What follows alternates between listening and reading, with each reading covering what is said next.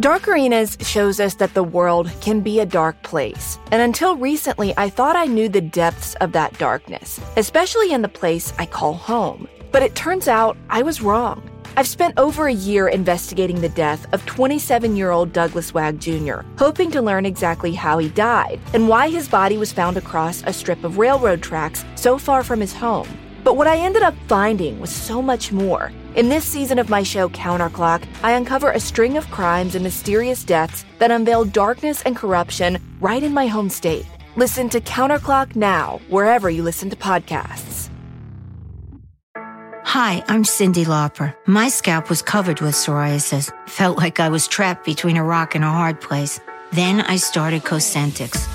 Cosentyx secukinumab is prescribed for adults with moderate to severe plaque psoriasis 300 milligram dose. Don't use if you're allergic to Cosentyx. Before starting, get checked for TB, serious allergic reactions, severe skin reactions that look like eczema, and an increased risk of infections, some fatal, have occurred. Cosentyx may lower ability to fight infections, so tell your doctor if you have an infection or symptoms like fevers, sweats, chills, muscle aches, or cough, had a vaccine or plan to, or if IBD symptoms develop or worsen. Learn more at Cosentyx.com or 1 844 Cosentyx. Cosentyx works for me. Ask your doctor about Cosentyx. Want the same expert advice you get from the pros in the store while shopping online at discounttire.com? Meet Treadwell, your personal online tire guide that matches you with the perfect tire for your vehicle. Get your best match in one minute or less with Treadwell by Discount Tire. Let's get you taken care of. The content of Dark Arenas includes topics and subject matter that may not be suitable for all audiences. The views and opinions expressed in this podcast are solely those of the individuals participating in the podcast and do not represent those of AudioChuck or its employees. Information discussed by the host and interviewees includes content related to crimes against children, abuse, acts of terrorism, and violence. Listener discretion is advised. It's commercials like this that started to make art fun for millions of children growing up. It's the new Play-Doh Dr. Drill and Fill. First the drilling must begin, then put the Play-Doh filling in. Now his Play-Doh teeth are done. Dr. Drill and Fill is fun. You can make it with Play-Doh. Okay, so maybe molding colorful blobs of clay was the extent of art for some of us. But maybe you took it a step further and learned from the all time great who millions of people owe a lot of credit to for teaching us to love painting. Hello, I'm Bob Ross, and I'd like to welcome you to the 29th Joy of Painting series. Let's start with a little 2 inch brush and a touch of the alizarin crimson, and we just load a little bit right into the bristles.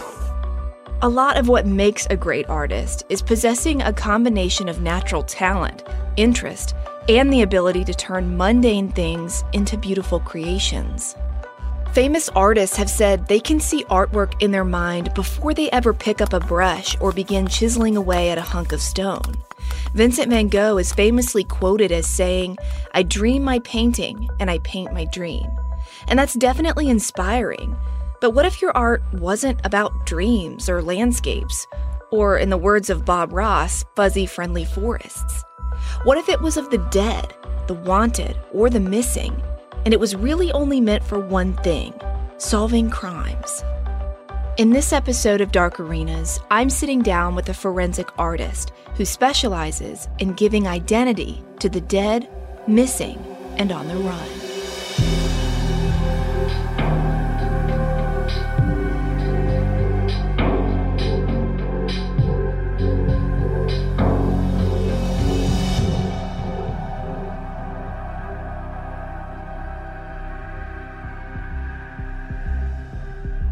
Have like your basic clay tools that you would go and buy at like a, a craft store.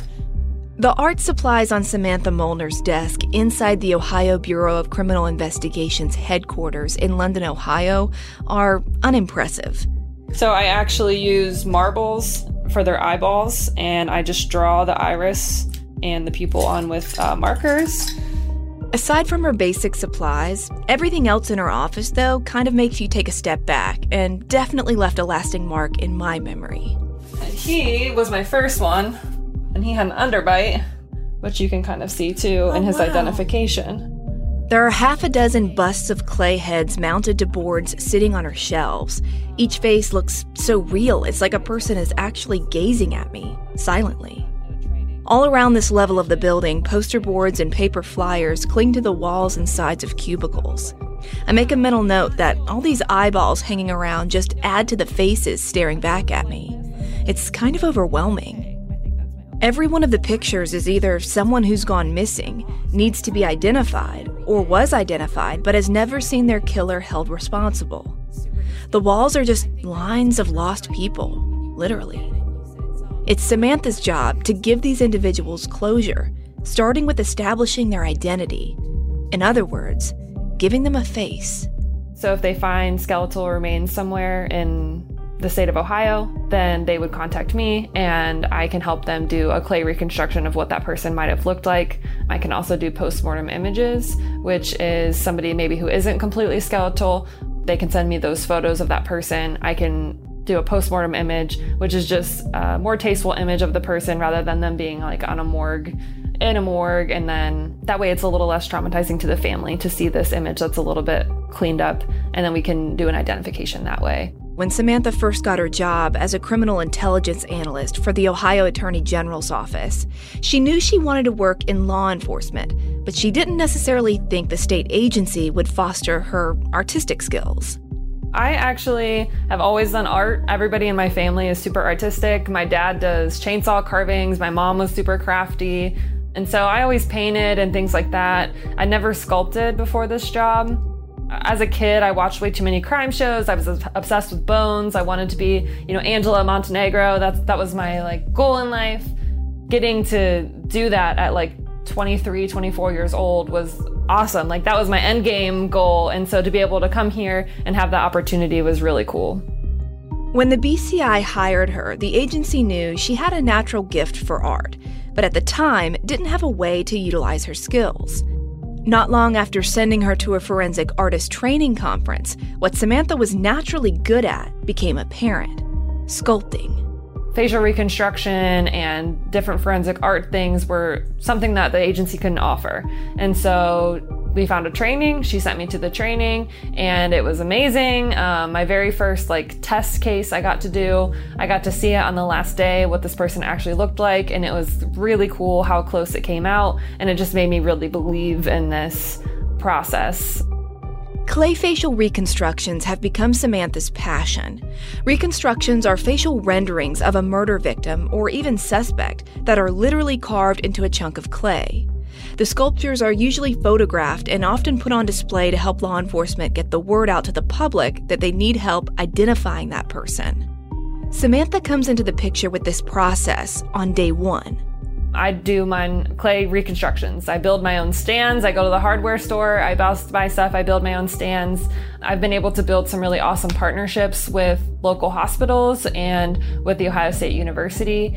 So whenever I get a skull, I will take it to the hospital. They will do a CT scan of the skull, and then that will generate a a 3D picture of that skull, and then I take it to Ohio State. They convert it from the CT scan to something that can be uh, digitally printed, and they will just literally print it on a 3D printer. Then I can operate off of that plastic replica rather than the actual skull, which back in the old times they used to operate right directly on the skull, but then you are unable to preserve evidence. You know, if there's further DNA testing that needs to be done, all of that is underneath a bunch of clay. She can only start sculpting after she learns specific information from investigators. If there's a lot of information found, maybe this person hasn't completely decomposed, and I can see, oh, he had facial hair, or hair's recovered in general. Sometimes people are dumped and they're completely nude, so I don't have any clothing to go upon. So I have no idea how thin or heavy they were in their life. I also heavily rely on anthropologists to examine the remains and give me their best guess on, you know, race, ethnicity, age, um, sex, all of that. Those kinds of details matter a lot because the faces of so many of the people she's trying to recreate literally have been erased. Most of the cases I've worked on are homicide victims, and so they've had everything taken from them, even their name. And so to be able to work on these and to try to capture at least one feature correctly so that way maybe their family member can recognize them is it's so important. Just in general, just to give them another shot to be identified. I would say for facial reconstruction especially, one of the most difficult parts of it is when you don't have all of the remains, especially if somebody is completely skeletonized.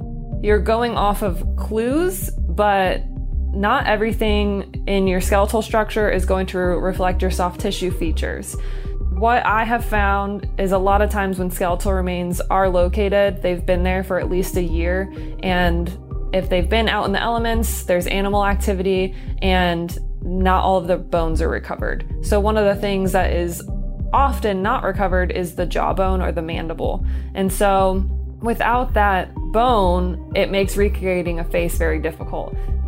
Difficult, but not impossible. If anthropologists can at least determine the race and gender of an unknown set of remains, even if there's pieces of the skull that are missing, Samantha can, with a certain degree of accuracy, make a clay bust that should reflect true life characteristics about that person's face. One thing I definitely notice is on most Caucasian skulls, we have a much more defined nasal ridge. So our nose bone is more defined, where if it's like an African American skull, it's softer. Same thing with like an Asian skull, is it's their nose bone is much softer. Male skulls often have stronger jaws and larger skulls in general.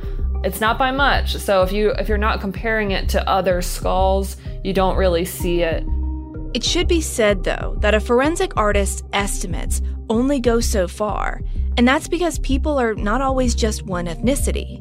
That's the beauty of the world we live in. Societies are a melting pot of ethnicities. Pinpointing precise details in a clay reconstruction becomes very challenging when you consider so many variables could be at play you can definitely see the difference between like male and female and a lot of it's like brow ridge like males usually have a more like a stronger brow ridge. But I also worked this female that I was looking at her skull and I was like kind of shocked it was a female. And even the anthropologist said the same thing because she had a really strong jawbone and they all said the same exact thing that they were all really shocked by that. But when she was identified, I mean, she did. She had a strong jawbone. So the biggest misconception is just that people expect a facial reconstruction to look exactly like the person. I think they have to consider just how much information is there. Like I said, I, I people expect it to be like a photograph, but it, we can't get too specific in a reconstruction because then it's going to pull, you know, somebody's like, ah, well, my sister's nose doesn't look like that, so I'm not going to report her as a potential match. Where if we are a little less specific, it hopefully will draw in some more tips and leads. One question that's always come up in my mind is how people's weight gain and loss can affect their features, and the likelihood that someone would be able to recognize them. Samantha says with clay reconstructions, she tries to use clues like their height and the size of any clothing found on the victim to help her estimate how heavy their face should look or not. For example, she says that if someone's skeleton indicates they're very short, but maybe an article of clothing around them is size large or extra large, then she may make their reconstruction representative of them being heavier set, if there are other pieces of evidence that would support that. To start somewhere, though, Samantha begins every case the same way. I start my clay reconstruction, I do the muscle structure, and then I put these average tissue depth markers that have been, you know, determined by the FBI, and I put those in and I start to build the face. And even then, like, it starts to take shape, but then it's really just trying to capture, like, okay, you know, the crinkles in your eyes and making sure that the nose doesn't just look like a glob of clay, but it really does look like somebody's nose. If they do have a broken nose, trying to capture that the best that I can. And I think like the more that I've done reconstructions, the better I get at them because I have learned, especially through identifications, what things I maybe did correctly, what things I could have done better. I just try, I think every time to make things look as a little bit more realistic, but also try to keep in mind those things that I first examined when I looked at the skull and really making sure that those are coming through. Um, not putting distracting hair on the reconstruction if I don't know what it looks like. Just really taking into account like the time period they were found, their age, you know, male or female, and then really just trying to focus on bringing out like if they have a strong jawbone, if they have just different features, and trying to, like I said, you don't know everything that the soft tissue does, but if you can capture like one or two features correctly, it might spark somebody's memory when they look at that photo. And that's really the whole point using art she's made to make a difference facial reconstruction and forensic art is kind of like a sexy topic. So people are interested in it. People are going to read that story where they may not read just like, oh, you know, human remains are found and may not like really think about what the descriptors are in the paragraph that, you know, is written. It's not just words on a page saying skeletal remains were found, but it's an image that people can kind of connect to. Do you feel like if somebody doesn't have a face to them that no one in the public really cares. Yeah, I think it's really easy to skip over a news story that's just like, oh, human remains found. Like, is that interesting? Yes, but it gives you nothing to look at. Like, what does the word Caucasian, Hispanic, what does that really mean? It, I mean, you see people all, every day of different ethnicities and stuff, but you don't really like really think about their features and what they look like. So you could give a description and that's not going to mean much to you, but if you have a face to look at, it's a little bit more real. You know, it's not just human remains that are found, just like animal bones that are found. It's a human person that, you know, was murdered or maybe took their own life or something happened to them. And then I think if you have an actual face to look at, it makes it more real. And I think it brings out more like compassion or empathy or people want to actually help when they have a person to look at that was a victim. What are those moments like for you where you step back and you go, someone has to know this person? There's one I worked on. He's still not solved. But he was found in an abandoned building. More than likely, he was homeless. Most of his teeth were missing and he had never had dental work, but he also had several, it looked like he had, his nose had been fractured multiple times. So that was one that, like, when I did the reconstruction based upon the information that I had, like, had a very distinct skull. We had his jawbone, we had, you know, the top of the skull, we had everything. So that one has bummed me out that he hasn't been solved yet. But like I said, these are the coldest of the cold cases. His family may have never reported him missing. If he did live like a homeless lifestyle, somebody may have never reported him missing. But that's one that like really stuck with me that I was just like looking at him like, man. And then I go through missing persons reports after I create this, you know, re- reconstruction and I start looking for people that look similar. And, you know, of course, after we push these out, people will call in tips as well and you really look at some of these faces and you're like, wow, how is it not this person? And then it sucks sometimes, like you get DNA back and it's not, like they fit everything. And it's like, how many people are still missing from this time period that look just like this guy and don't match? Like it kind of blows your mind. In cases like that, where it seems like no matter how many leads feel promising but dead end, not all hope is lost. At least, not anymore. And that's because of two words Genetic genealogy. Do you want to set your child up for success? IXL Learning is an online learning program for kids covering math, language arts, science, and social studies. IXL is designed to help them really understand and master topics in a fun way. Now, my little guy is still young, but I can already tell that integrating fun ways to learn is going to be a game changer for him. Powered by advanced algorithms, IXL gives the right help to each kid, no matter the age or personality. IXL is used in 95 of the top 100 school districts in the U.S. There's one site for all the kids in your home, pre K to 12th grade. Kids can even access IXL on the go through the app or your phone or tablet. No more trying to figure out how to explain math equations or grammar rules yourself. IXL has built in explanation videos. Make an impact on your child's learning. Get IXL now. And Dark Arenas listeners can get an exclusive 20% off IXL membership when they sign up today at IXL.com slash arenas. Visit IXL.com slash arenas to get the most effective learning program out there at the best price.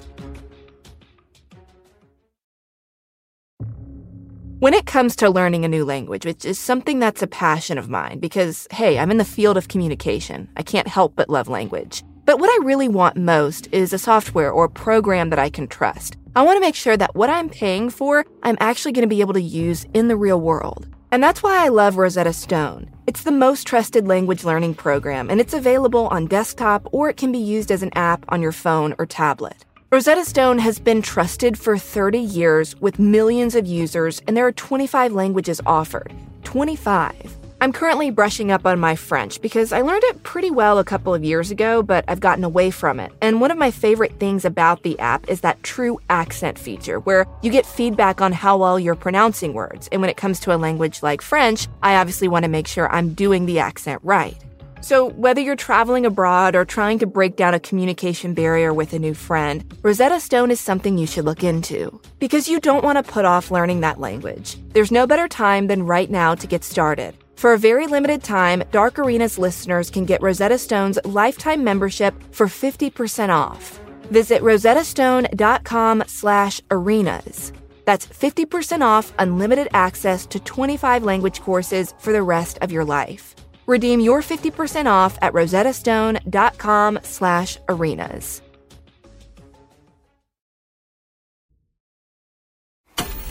Shawn Grate has already been sentenced to death in the murders of two Ashland County women. Great says he wants to talk to officials in a third county about a murder case there. We had a serial killer in Ashland, Ohio. A woman had been kidnapped by him and she he fell asleep she stole his phone she called 911 police rescued her and when they got to the house they find found two other women deceased in the house he ended up confessing to those homicides and he confessed to two other women that he had murdered, as well as a fifth woman that was uh, Jane Doe in Marion County. Grate confessed to killing a woman more than 10 years ago, her body found in 2007, but Grate says he didn't know her name. She was found nude, there was no clothing around her, but she was skeletal. But she had like really great teeth, and she they estimated her between like 15 and like 22 years old. I had just started doing reconstructions at the time, and they asked if I would do a reconstruction on her. So I did. You know, they showed him, and he said it looked like her. He said that she sold magazines, but he couldn't really remember her name. He thought it was like Dana or Diana, but he was really like working with police to try to identify her.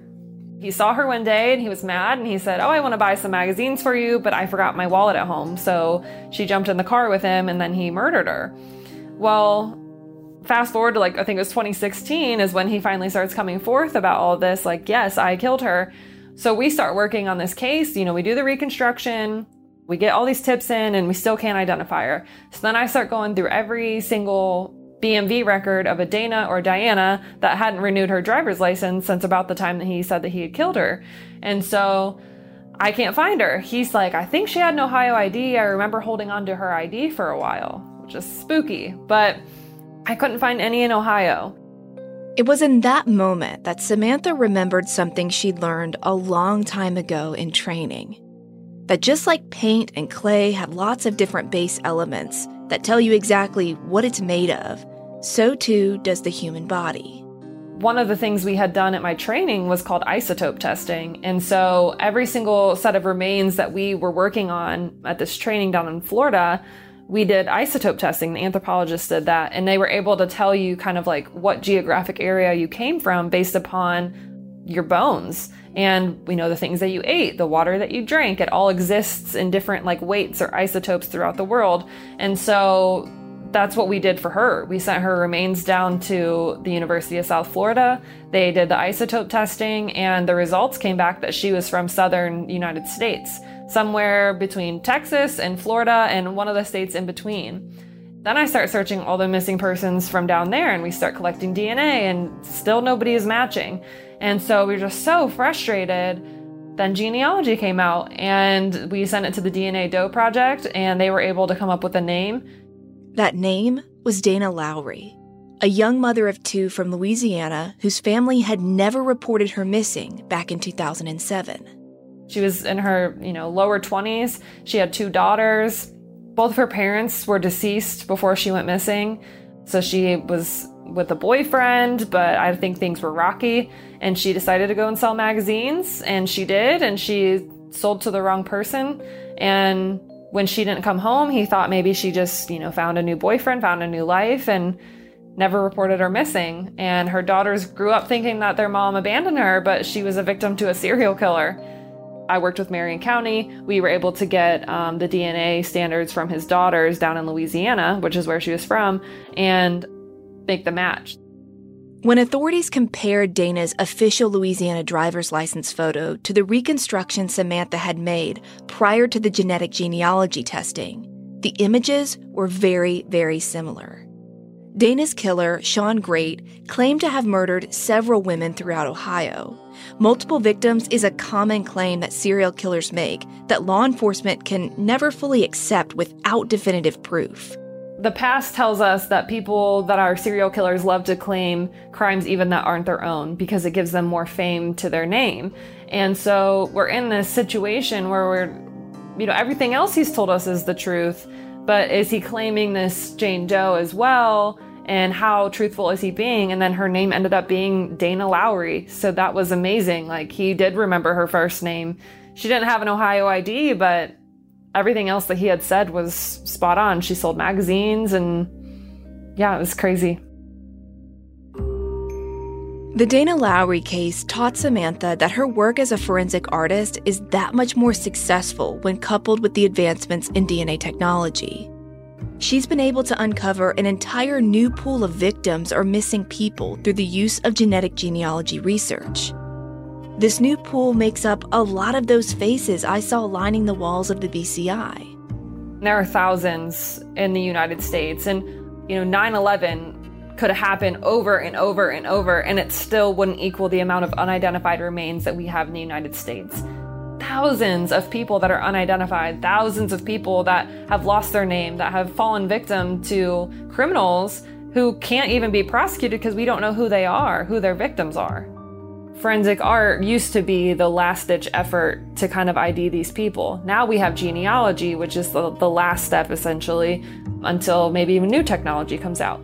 But what I have been finding is I was doing these reconstructions and then genealogy came out and genealogy was finding these people that were never reported missing, that were estranged from their families, and we were able to make matches that never would have been matched before because so many people were never reported.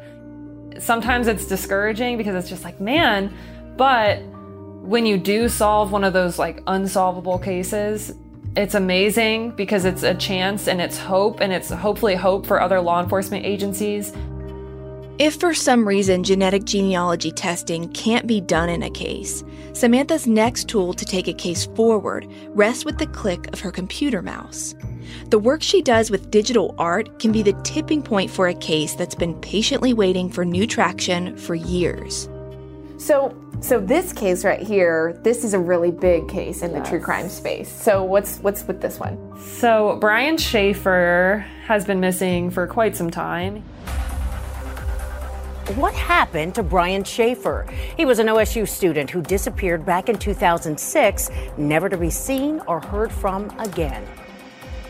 He had gone, you know, out with, he was a medical student at Ohio State. He had gone out with some friends to a bar called the Ugly Tuna. They have surveillance footage of him walking into the bar or at least, you know, being outside of the bar and then never returning home. And he's never been found. The case of Brian Shaffer vanishing from Ohio State has been a mystery that dozens of true crime TV shows, podcasts, and articles have covered. It's a mind boggling unsolved missing persons case that, for the sake of this show, I won't go into all of my rabbit hole theories about. We could be here for hours. But Crime Junkie Podcast did a deep dive on Brian Shaffer a few years back, and I highly recommend listening to that episode.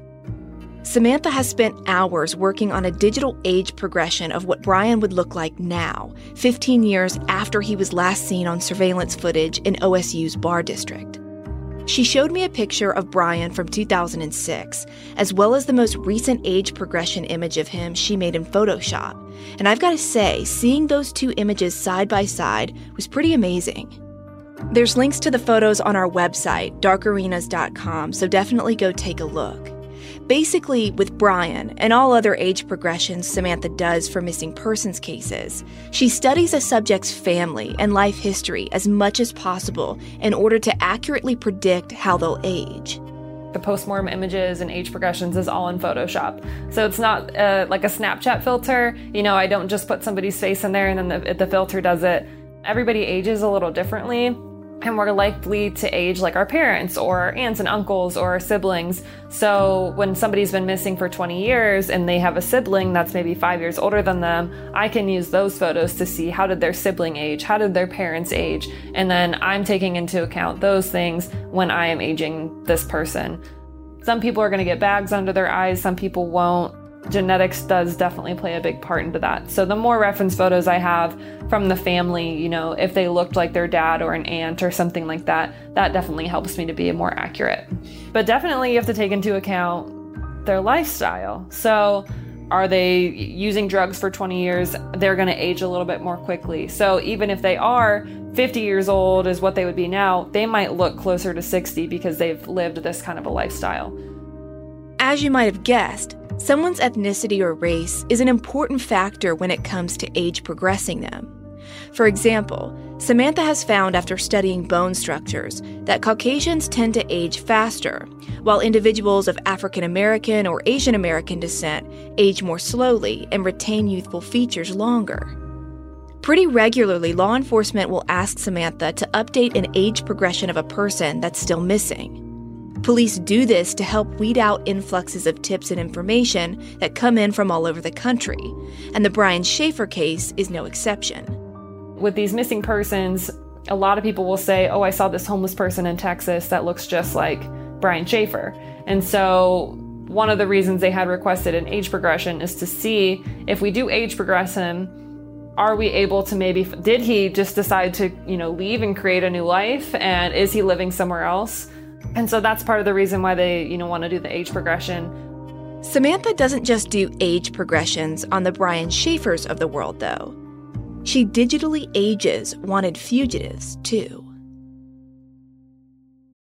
Hi, I'm Cyndi Lauper. My scalp was covered with psoriasis, which could lead to psoriatic arthritis, but Cosentyx treats both.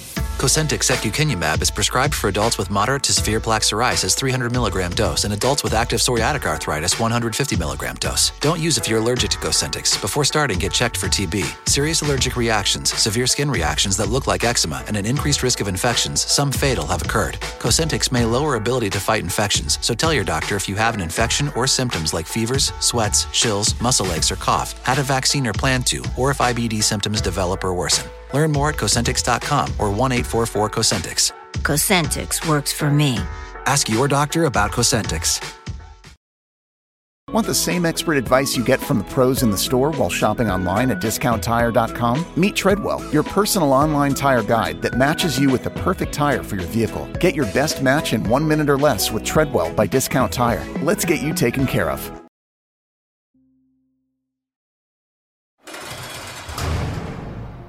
I worked an escaped fugitive. His name's Gordon Lambert, and he he escaped in uh, 1987, and we age progressed him, and it was based upon you know his family members' photos. He has several brothers, and so I just kind of used their photos to age progress him, and it was so interesting. I you know I worked with the marshals on this. So after we pushed out this age progression image, I sat down with one of the marshals, and we started going through Facebook posts and we thought we found him and we were so excited because he looked just like my uh, age progression photo and you know we're doing all this work to try to figure out who this person was and we ended up finding out that he had another brother that we just didn't know about and he looked just like this brother so that was like super interesting did you ever find Gordon Lambert? We did not find him yet, no. So Gordon Lambert escaped prison in 1987. Yes. And he's still out there. And he's still out there. And there's an image that you've created that should look like him a, a lot because you looked at his family members and said, "This is my most accurate, you know, creation of what I think he would look like in 2021." Right. Samantha's age progression of Gordon Lambert is on our website. What's wild to me is that the digital rendering she made of him seems so spot on. It's altered just enough from his original mugshot from Orient Correctional Institution to look like a man that's aged 34 years. I hope one day the right person will see the age progression image and report him if he's still alive. According to the U.S. Marshals, Gordon is wanted for aggravated robbery and assault for shooting at two police officers who were trying to arrest him back in the 1980s. And now, with him being on the run for decades, he's obviously wanted for escaping prison.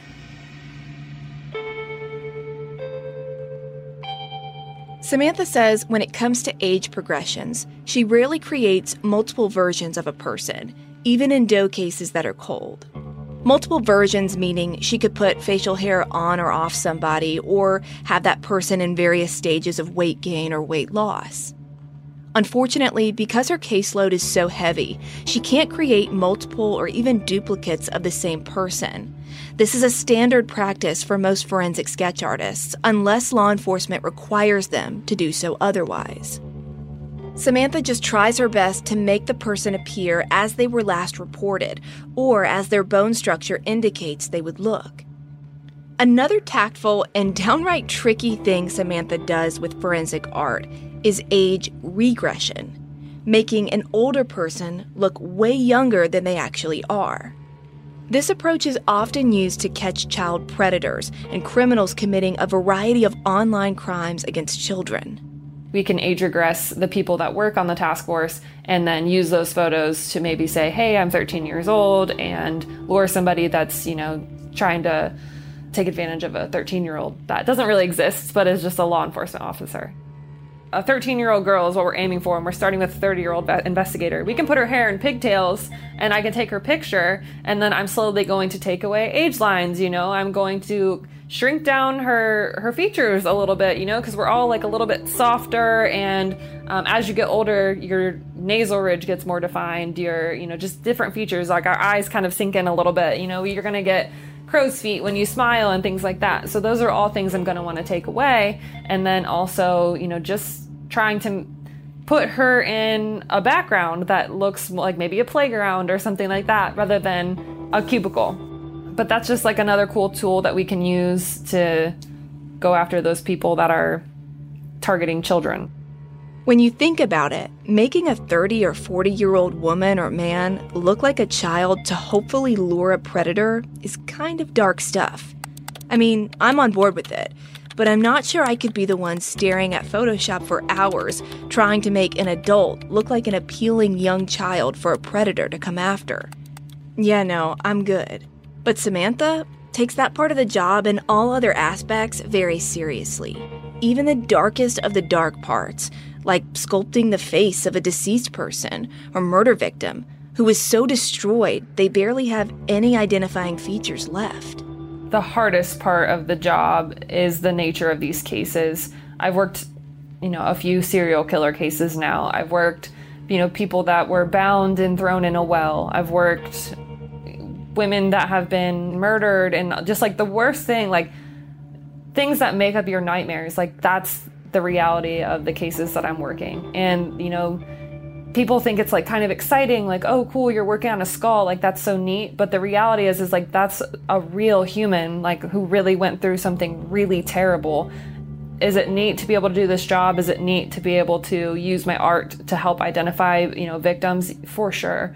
But it's also very dark in the fact that I'm really working with real human remains. I'm taking a real human skull to the hospital to get a CT scan. You know, it's it's cool to tell the story and the job is fascinating and you know all of that, but it's also really sad like the reality of these cases. You know, when I've had identifications, I've literally like broken down and cried because I just I'm excited that they're that they're identified, but I'm so sad about what happened to this person. Excited that their family now knows but their family also is faced with what really happened. I would think that would be the hardest part too, which feels strange because having closure and answers to someone's identity should feel rewarding. But I get it. There's a serious depression that comes when you have to process the horror of how a victim's life ended. How do you tell a family, like, sorry, the only thing we have to return to you is their skull? We don't have anything else. So it's just that is, I would say, the darker side of it is just the reality of what has happened to these people. I thought about that as I walked the face filled halls of the BCI on our way out. The nagging question lingered What happened to all of these people? Their endings may have come when they died or disappeared, but the endings of their stories are far from over. Their stories are like a bunch of microdot paintings that are slowly being drawn It may take a long time to see their full picture, but one day, a forensic artist, law enforcement, and genetic genealogy labs are going to reveal the complete canvas of their cases. I just hope that happens sooner rather than later.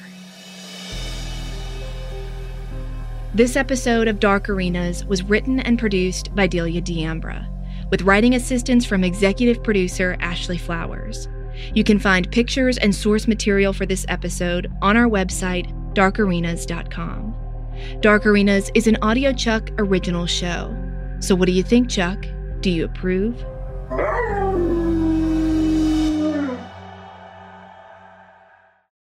Hi, I'm Cyndi Lauper. My scalp was covered with psoriasis. Felt like I was trapped between a rock and a hard place.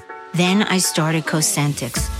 Cosentyx secukinumab is prescribed for adults with moderate to severe plaque psoriasis 300 milligram dose. Don't use if you're allergic to Cosentyx. Before starting, get checked for TB. Serious allergic reactions, severe skin reactions that look like eczema, and an increased risk of infections, some fatal, have occurred. Cosentyx may lower ability to fight infections, so tell your doctor if you have an infection or symptoms like fevers, sweats, chills, muscle aches, or cough, had a vaccine or plan to, or if IBD symptoms develop or worsen. Learn more at Cosentyx.com or 1 844 Cosentyx. Cosentix works for me. Ask your doctor about Cosentyx. Want the same expert advice you get from the pros in the store while shopping online at discounttire.com? Meet Treadwell, your personal online tire guide that matches you with the perfect tire for your vehicle. Get your best match in one minute or less with Treadwell by Discount Tire. Let's get you taken care of.